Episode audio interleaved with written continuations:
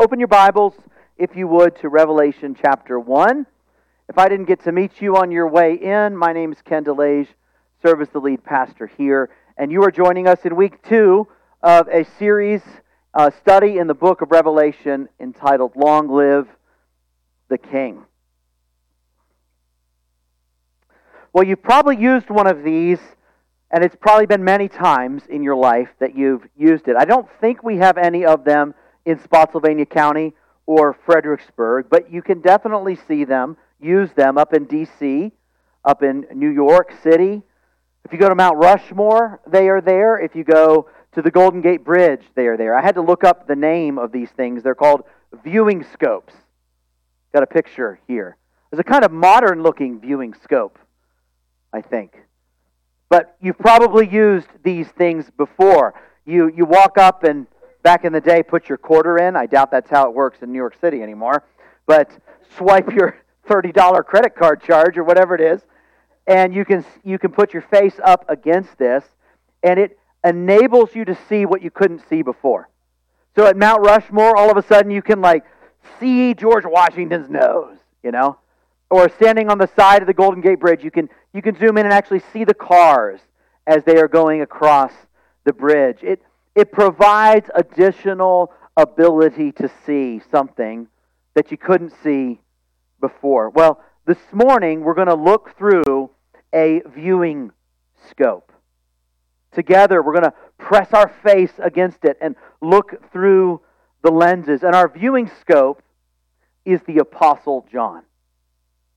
Now, an ordinary viewing scope just helps you see what's physical more closely.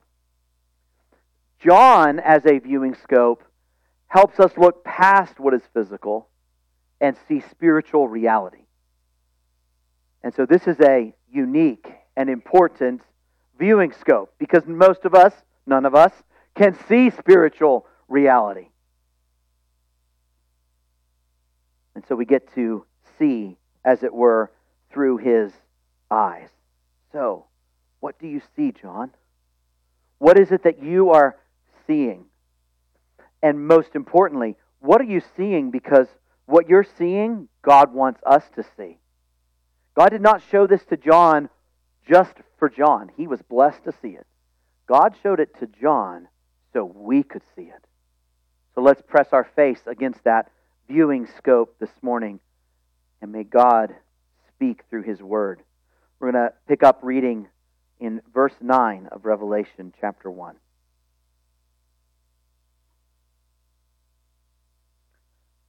I, John, your brother and partner in the tribulation and the kingdom and the patient endurance that are in Jesus, was in, on the island called Patmos on account of the word of God and the testimony of Jesus.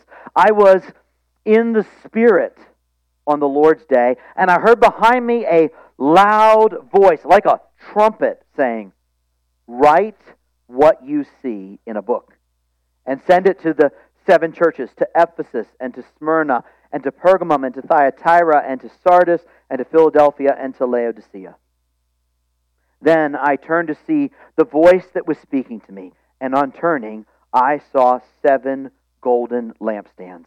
And in the midst of the lamps, lampstands, one like a son of man, clothed with a long robe and with a golden sash around his chest. The hairs of his head were white, like white wool, like snow. His eyes were like a flame of fire. His feet were like burnished bronze refined in a furnace. And his voice was like the roar of many waters. In his right hand he held seven stars, and from his mouth came a sharp two edged sword, and his face was like the sun shining in full strength. When I saw him, I fell at his feet as though dead. But he laid his right hand on me, saying, Fear not. I am the first and the last, and the living one. I died, and behold, I am alive forevermore, and I have the keys of death and Hades.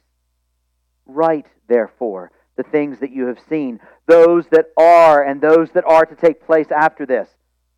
As for the mystery of the seven stars that you saw in my right hand, and the seven golden lampstands, the seven stars are the angels of the seven churches, and the seven lampstands are the seven churches. God's Word. John begins writing to us and calls us calls himself our brother. He says in verse 9, "I John, your brother and partner." And we should pay attention to how to what John is seeing because his description now is a kind of description of Christianity from John's perspective. We are partners. How are we partners? Partners in what? What is it, John, that, that you see yourself as partnering with other believers in? He lists three things. We are partners in the tribulation and the kingdom and the patient endurance that are in Jesus. So, looking through John's eyes, he sees our partnership threefold. And the first is of tribulation. To be, a, to be called to be a Christian, to be called to follow Christ, is the most blessed calling that exists. And it is a calling towards tribulation as well. It is a take up your cross and follow me. It is a in this world you will have tribulation. It's a, it's a call to be faithful to the Lord even when the world hates the Lord. If they hated me, they will hate you. To, to be called to Christ is to be called to tribulation distinctly. So we are partners with John. John is partners with us in the tribulation and the kingdom. It, you could think of the kingdom as the cause of the tribulation. We are no longer of this world if we are in Christ. Our hope is not for today, our hope is for that day. And that changes the values that we live for. Christians have different values than what the world values. We're living for a different kingdom than the world is living for. And so the world's response to us is persecution, and, and we experience that as tribulation. But the kingdom is our hope. This is our hope. We wait for a city that hath foundations, whose builder and maker is God. We look forward to that day. So if you take those two pieces together, the, the tribulation and the kingdom, it leads to the third, the patient endurance that is in Christ Jesus. If, if, if the church, as John sees it, and this is true, is in tribulation today, but is a great hope for tomorrow, then, then how do we walk? We walk in patient endurance. Enduring tribulation, but enduring it patiently because we have a great hope. Because we know this won't last. This, this, this will one day be seen as slight and momentary as compared to the eternal weight of glory that God has prepared for those who love Him. So, the church is called to wait and to work and to watch and to worship, patiently enduring during this day. You can almost see the lives of every Christian in these three words tribulation, kingdom, endurance. You can almost see the, the corporate lives of every church lived out in those three words. You could see the history of the church age written in those three words tribulation, kingdom, endurance. John knew what it was to patiently endure. He was on the island of Patmos. So we're going to have a map up here in a second that shows us where John was. The island of Patmos is a tiny island off the coast of Turkey. So um, let's see, where can I be seen by most people? I want you guys to be able to see where I'm at as well. So the main uh, bit of land here to the left uh, on the screen that's entitled Asia. That word Asia is the uh, New Testament word of the day. It was called Asia. We would call it Turkey. Okay? So this is Turkey. Over here on the, sorry, that's the right side. There we go. On the left side is Greece. And we're going to talk about all these, these uh, uh, churches here in a minute. But this little red star in the middle of the water is next to a tiny island, and that tiny island is Patmos. All right, so I didn't put the star over the island because I wanted you to see the island. All right, so it's that tiny little one just to the northeast of the red star. That's where John is. He is on the island of Patmos. Why is John on the island of Patmos? Because it was a penal colony. It's where they sent their prisoners. They could drop them off there. They didn't need to build any walls. They didn't need to hire any guards. You just couldn't get away. It's a lot like how it was later with Australia and the founding of Australia, if you're familiar. The British Empire just sent their prisoners. You, you robbed somebody, you just got sent to Australia. And you could live there. You could be free. You just weren't free. just couldn't leave. Except John was not there because he had stolen something. He was there because he had preached something. He was preaching Jesus Christ. And it says that he was on the island called Patmos on account of the Word of God and the testimony of Jesus. John had been faithfully witnessing to Christ, and it had brought to him persecution. And so he was patiently enduring and waiting for the kingdom. So there he was on the island of Patmos, and one Sunday, it says, he was in the Spirit. Verse 10. I was in the Spirit on the Lord's day. Now, this is a kind of experience of the Spirit that you have not had, that I have not had, and that we will never have directly. This is a kind of experience of the Spirit that God would give, a kind of scripture inspiring experience of the Spirit. You could see it happening in the Old Testament. We just finished the book of Daniel. When Daniel received his visions from the Lord, that was being in the Spirit in the same way. When Isaiah was taken into the throne room of God, he was taken there by the Spirit and he saw the Lord high and lifted up. When Paul talks about being taken to the third heaven, he was taken there by the Spirit. And here John is caught up by the Spirit so that he could see spiritual reality. So, John is now in the Spirit. Let us look out his eyes, this, this viewing scope, that we could see what the Spirit shows to John. And he must have been startled. I was in the Spirit on the Lord's day, and I heard behind me a loud voice like a trumpet. Okay, Have you ever had a loud voice behind you? Kind of come up when you're not expecting it? How about a loud voice like a trumpet? You know, it kind of makes me think, kind of makes me think that God said to the angels, hey, watch this. John! you know, ah! a loud voice behind him like a trumpet, except that's not what God was doing. The voice booms because the voice is proportionate to the power of the speaker. And he speaks with unveiled power. And he gives a command. The speaking one gives the first command in the book of Revelation, and it says to write. Verse 11 Write what you see in a book and send it to the seven churches to Ephesus and to Smyrna and to Pergamum and to Thyatira and to Sardis and to Philadelphia and to Laodicea. All right, so back to our map. We've got John in the Aegean Sea on the island of Patmos off the coast. And then we've got the very churches that we just read on the map. They're all right there, they're all in western Turkey. And in fact, the order of them that we just read is the order that John would walk between the churches. So if he were to land from the island of Patmos, he would land right near Ephesus. And walking north, he'd get to Smyrna and then Pergamum. And then turning to the south, he'd get to Thyatira, Sardis, Philadelphia, and Laodicea.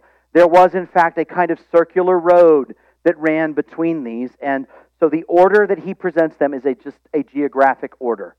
It would likely be the order in which the, the book that he wrote went to those churches and was, was seen by the, the members of those very churches. So, who was Revelation written to? It's written to the seven churches very clearly.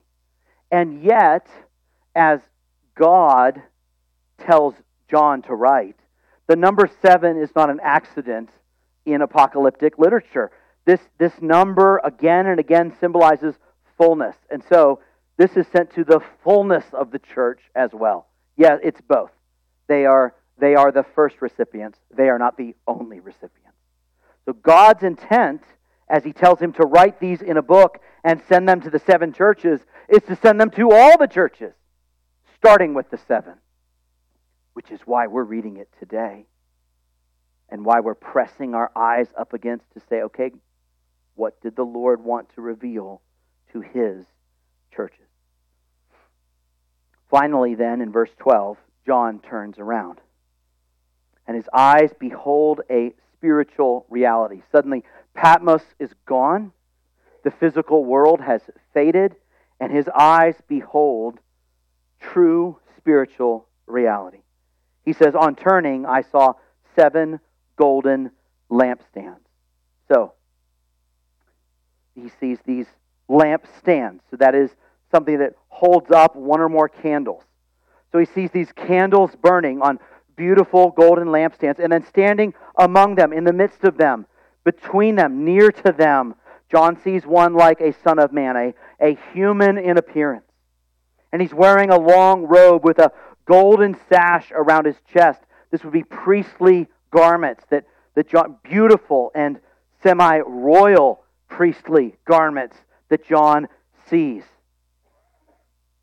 And the hairs of his head were white white like wool, white like snow.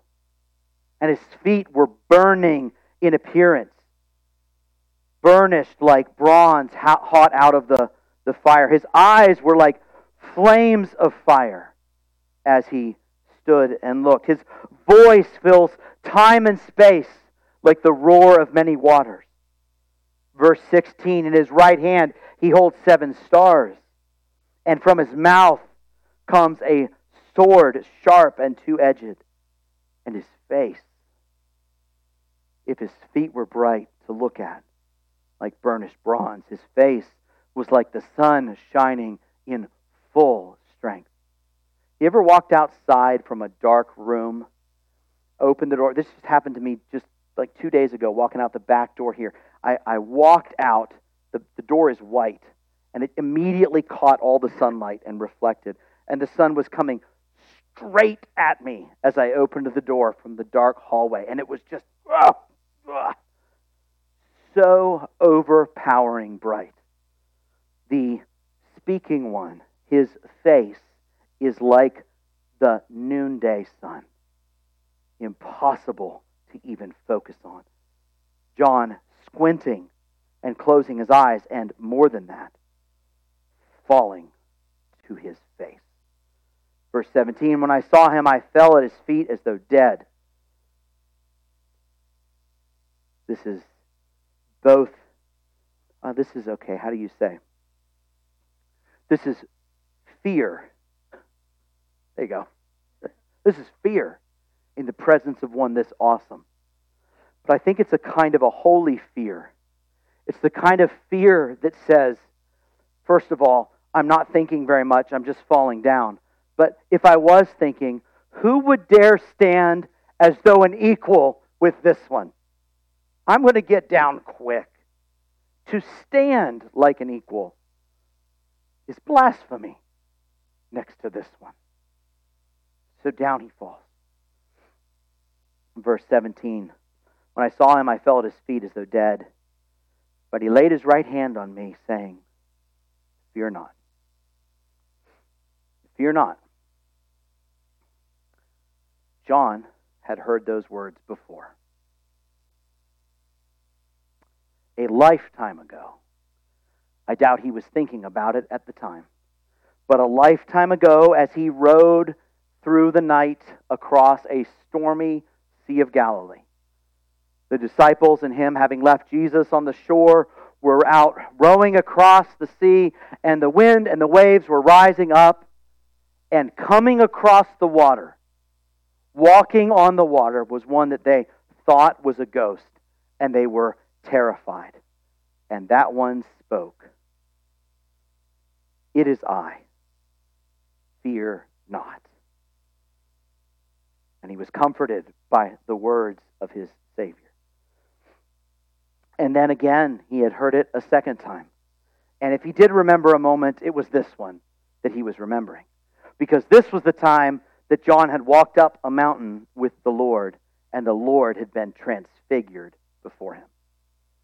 And there's all kinds of reasons he would remember this right now, because what Matthew tells us is that the face of the Lord shone like the sun, and his clothes became white as light.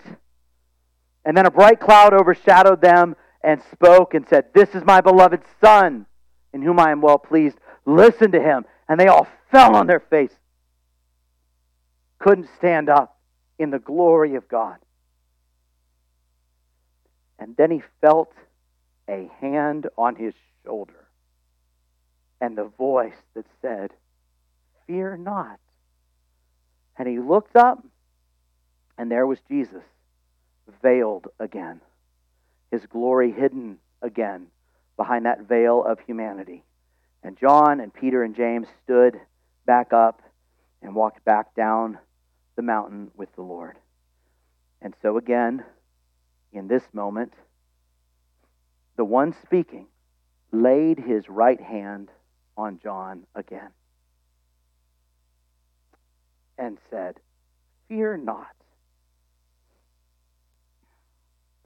This is when John figured out who was speaking.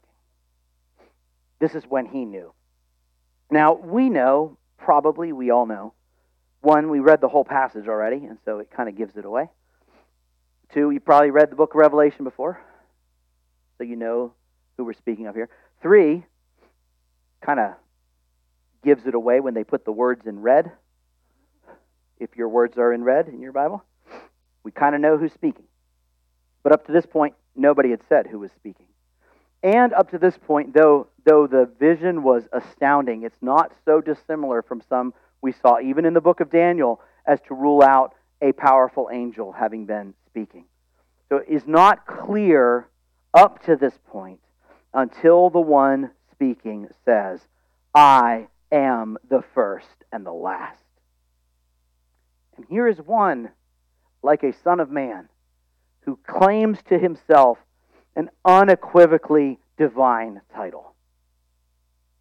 God had spoken in Isaiah 48, verse 12. He says, I am He. I am the first, and I am the last. And then again, here in this chapter, back up in verse 8, right before we started, where God the Father says, I am the Alpha and the Omega says the Lord God, who is and was and is to come, the Almighty.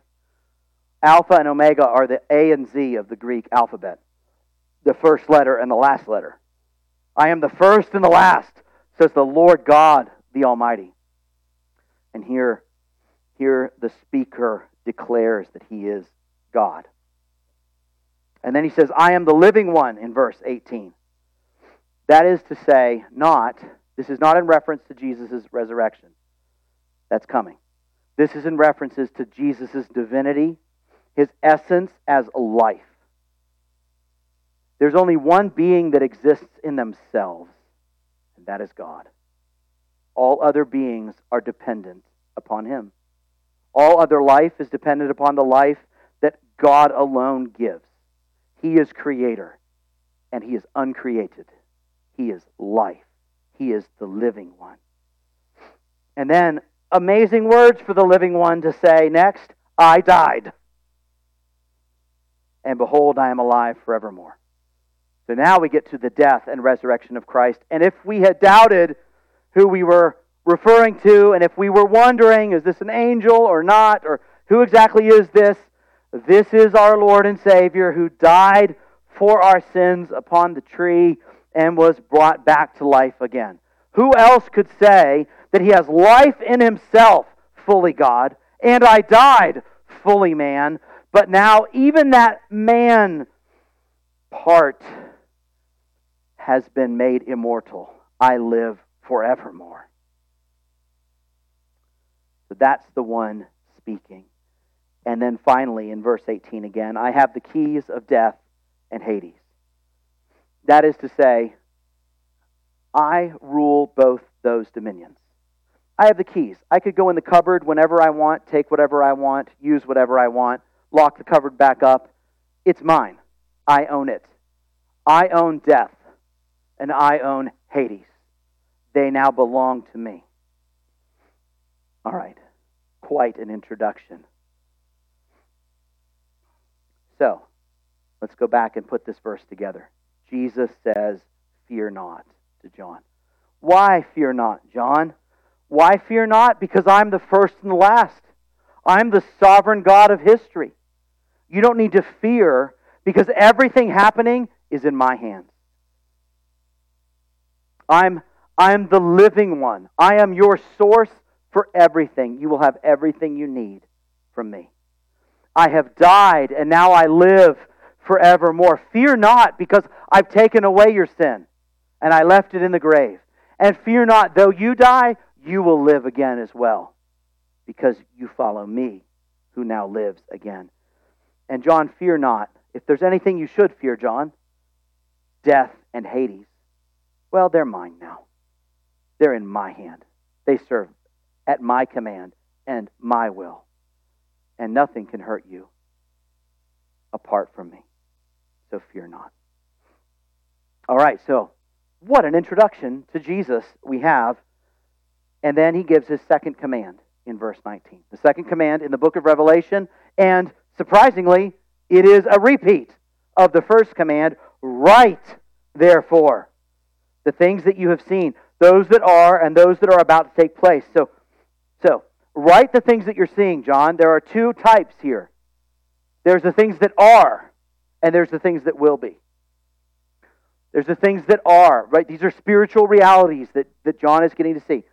So, so he's getting to see the, the new reality of a risen Christ, of a seated on the throne Christ, of a, a Christ who has become flesh, died, was raised, and is seated at the right hand of the Father. That changed everything in the spiritual realm, and John is to report that to us. So we should expect, as we read the book of Revelation, that a lot of the book of Revelation does not talk about the future, but talks about right now as Christ reigns, right now as the ascended one. But it talks about two time periods those that are and those that will be. So, yes, Revelation also does talk about the future and the second coming of Christ when he completes what he began in his first coming. So, the way we said it last week, and I think it's the most helpful, is that the book of Revelation is designed for the church during the duration of the church age. It talks about things that are during the church age and what we can expect at the end of the church age, things that will be.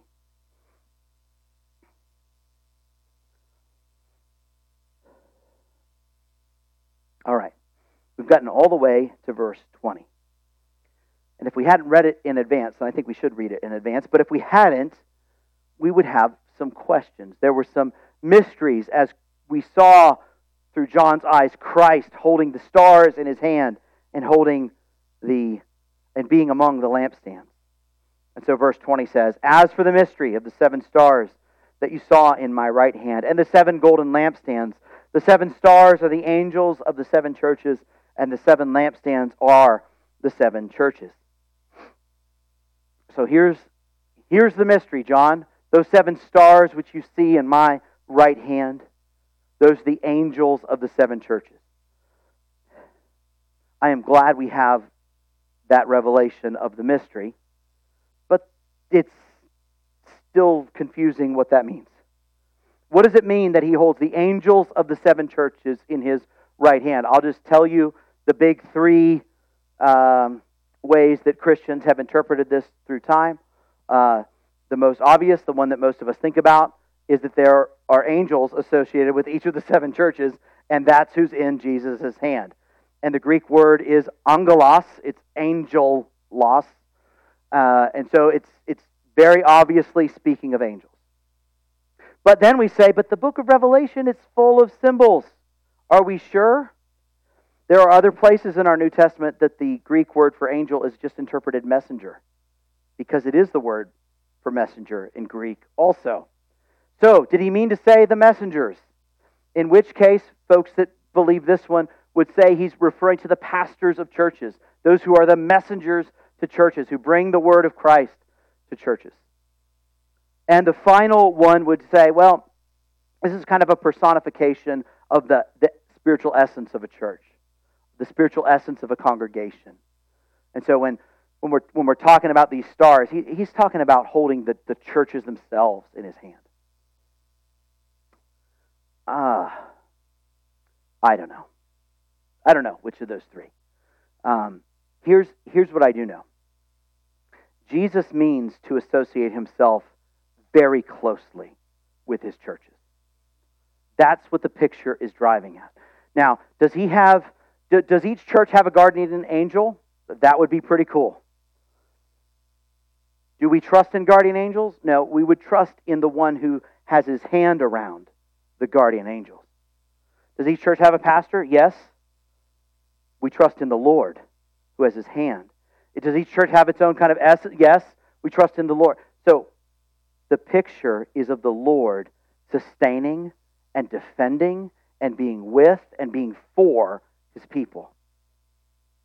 All right, so he's got the seven stars in his right hand and then the seven lampstands. Well, he says clearly those are the seven churches. That seems very straightforward. But why were they pictured as lampstands? They are lampstands because they are the light of the world upon the earth. Because the world is dark. The kingdom of darkness reigns. But there are outposts of the kingdom of light. And these outposts of the kingdom of light are, are shining light dimly out into the darkness so that those who are out in the darkness, lost, can see that light and can come to God through the proclamation of His word in local churches. It makes me think of like satellite pictures of the earth at night. Have you seen these?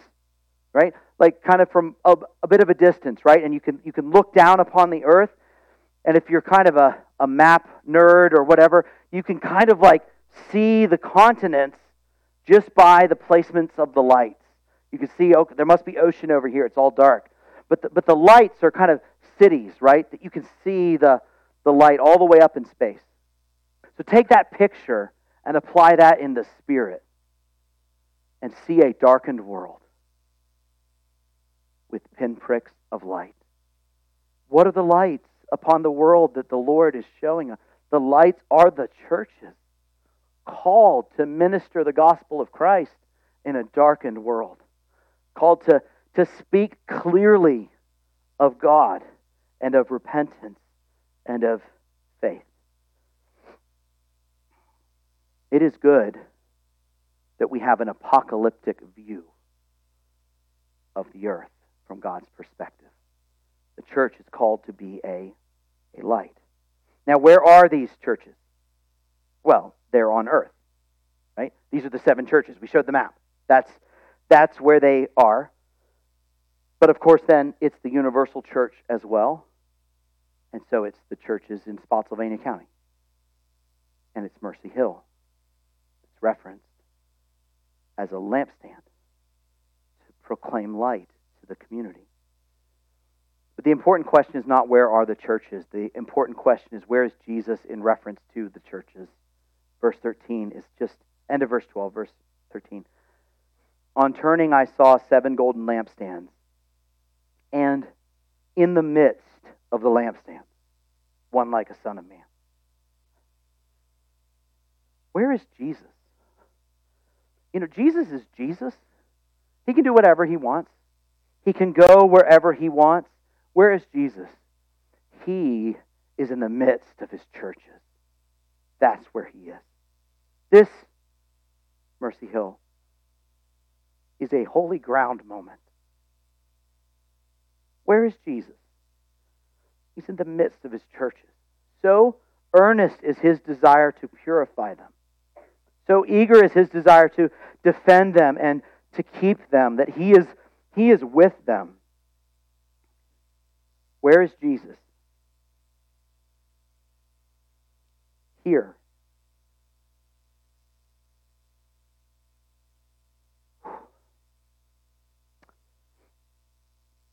You know, our weekly gathering may look rather ordinary.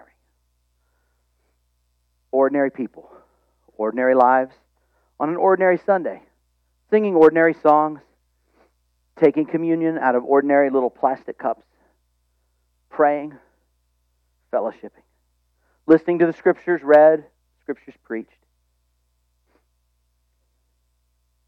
with Jesus. With Jesus here. This is why we need apocalypse, lest we see with our eyes and judge the church with our eyes and think, oh, this is just ordinary. Friends, where Jesus is, is not ordinary.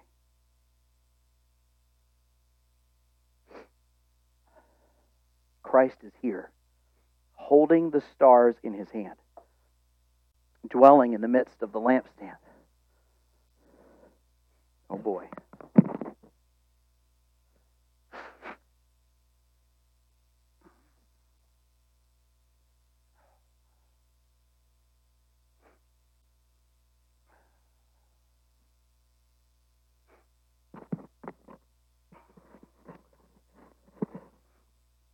This is why we need apocalypse. So that we can see what God wanted John to see, so that we can see what God wanted us to see. And so our application this morning is to see.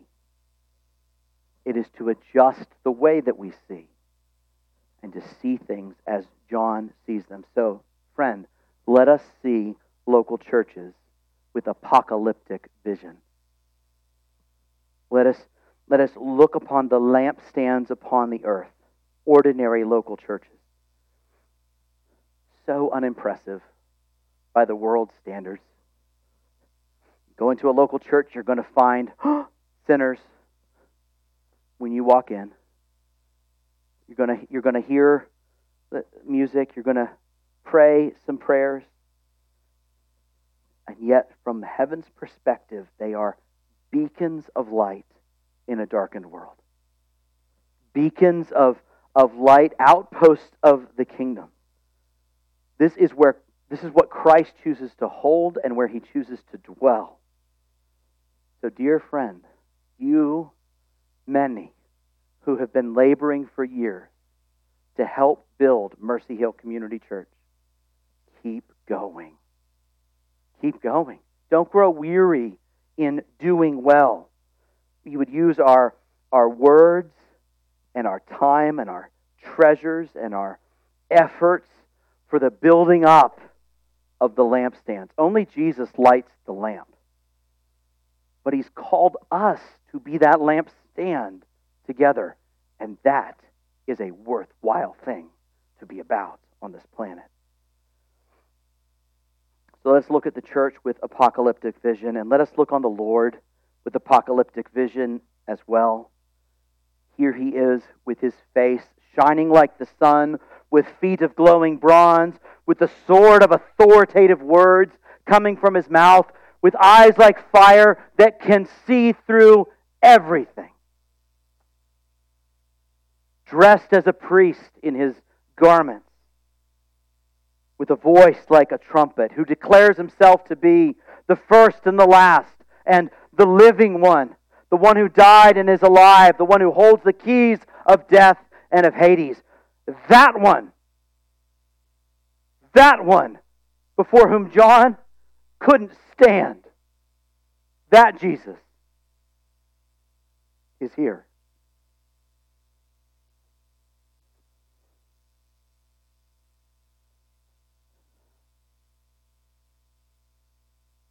That's amazing. That's amazing. When we gather to worship, that's who we gather to worship. And He is worthy of it. And so we're going to gather to worship again right now. Worship team, come on up. Let's stand together. Let's pray.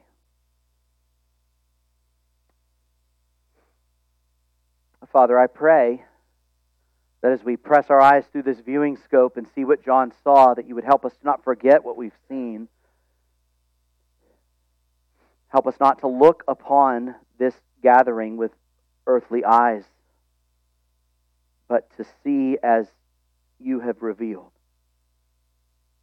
And Lord, on our worst Sunday, when we come in discouraged, when we come in feeling distant, when maybe the music isn't resonating with our hearts, when we come in condemned, let us remember, O Lord, that you are here.